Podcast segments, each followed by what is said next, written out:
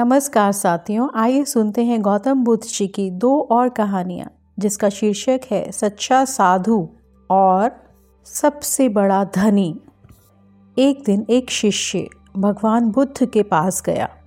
प्रणाम निवेदन करके बोला, भंते, मैं देश में घूमना चाहता हूँ।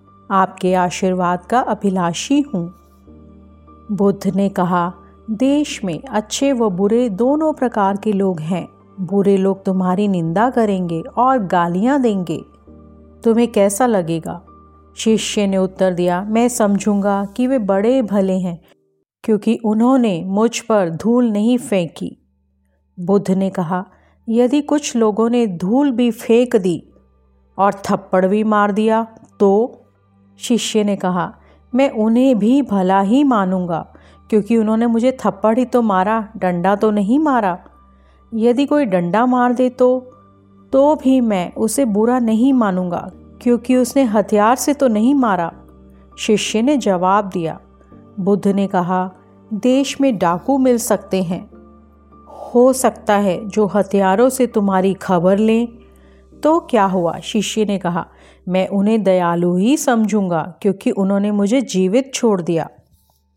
बुद्ध ने कहा, वे तुम्हें मार भी सकते हैं। शिष्य बोला, इसके लिए मैं उनका एहसान मानूँगा। ये संसार दुख स्वरूप है। बहुत दिन जीने से दुख ही दुख देखना पड़ता है। पर आत्महत्या करना महापाप है। यदि कोई दूसरा मार दे तो उसका उपकार ही होगा। शिष्य के उत्तर सुनकर भगवान बुद्ध को बड़ा हर्ष हुआ। उन्होंने कहा, सच्चा साधु वही है जो किसी भी अवस्था में किसी को बुरा नहीं मानता। जो दूसरों की बुराई नहीं देखता, दूसरों को अच्छा ही समझता है। वही परिव्राजक होने के योग्य है। तुम जाओ और देश में खूब घूमो। एक दिन भगवान बुद्ध अकेले ही भ्रमण कर रहे थे। एक व्यक्ति को बहुत ही दीन और हैरान देखकर उन्होंने पूछा, क्यों भाई, क्या बात है? वो बोला, मैं बहुत गरीब हूँ और मेरे पास कुछ भी नहीं है। कुछ भी नहीं है, बुद्ध ने अचरज से पूछा, तुम सच नहीं बोल रहे हो?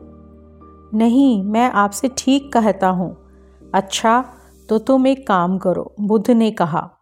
तुम्हारे पास दो कान हैं, एक कान काट कर मुझे दे दो, मैं इसके बदले में एक हज़ार सिक्के दूँगा। नहीं, मैं अपना कान नहीं दे सकता। तो अपनी दो आँखों में से एक आँख दे दो। इसके पाँच हज़ार सिक्के दे सकता हूँ। नहीं, मैं ऐसा नहीं कर सकता। अच्छा तो एक हाथ ही दे दो, दस हज़ार सिक्के के बदले। जी नहीं, ये नहीं हो सकता, तब बुद्ध ने कहा। फिर तुम कैसे कह सकते हो कि तुम्हारे पास कुछ भी नहीं है? तुम्हारे पास एक दुने दो, यानी दो हज़ार से ज़्यादा के कान हैं। पाँच दुने दस यानी दस हज़ार से ज़्यादा की आँखें हैं और दस दुने बीस बीस हज़ार से ज़्यादा के हाथ हैं। जब कान, आँख और हाथ का इतना मूल्य है तो पूरे शरीर का जाने कितना होगा? व्यक्ति चुप हो गया। देखो, तुम्हारे पास कितनी बड़ी दौलत है, जिसके पास अच्छी अच्छी बातें सुनने के लिए कान हो अच्छी अच्छी चीज़ें देखने के लिए आँखें हों अच्छे अच्छे काम करने के लिए हाथ हों। भला उससे बढ़कर धनी और कौन हो सकता है?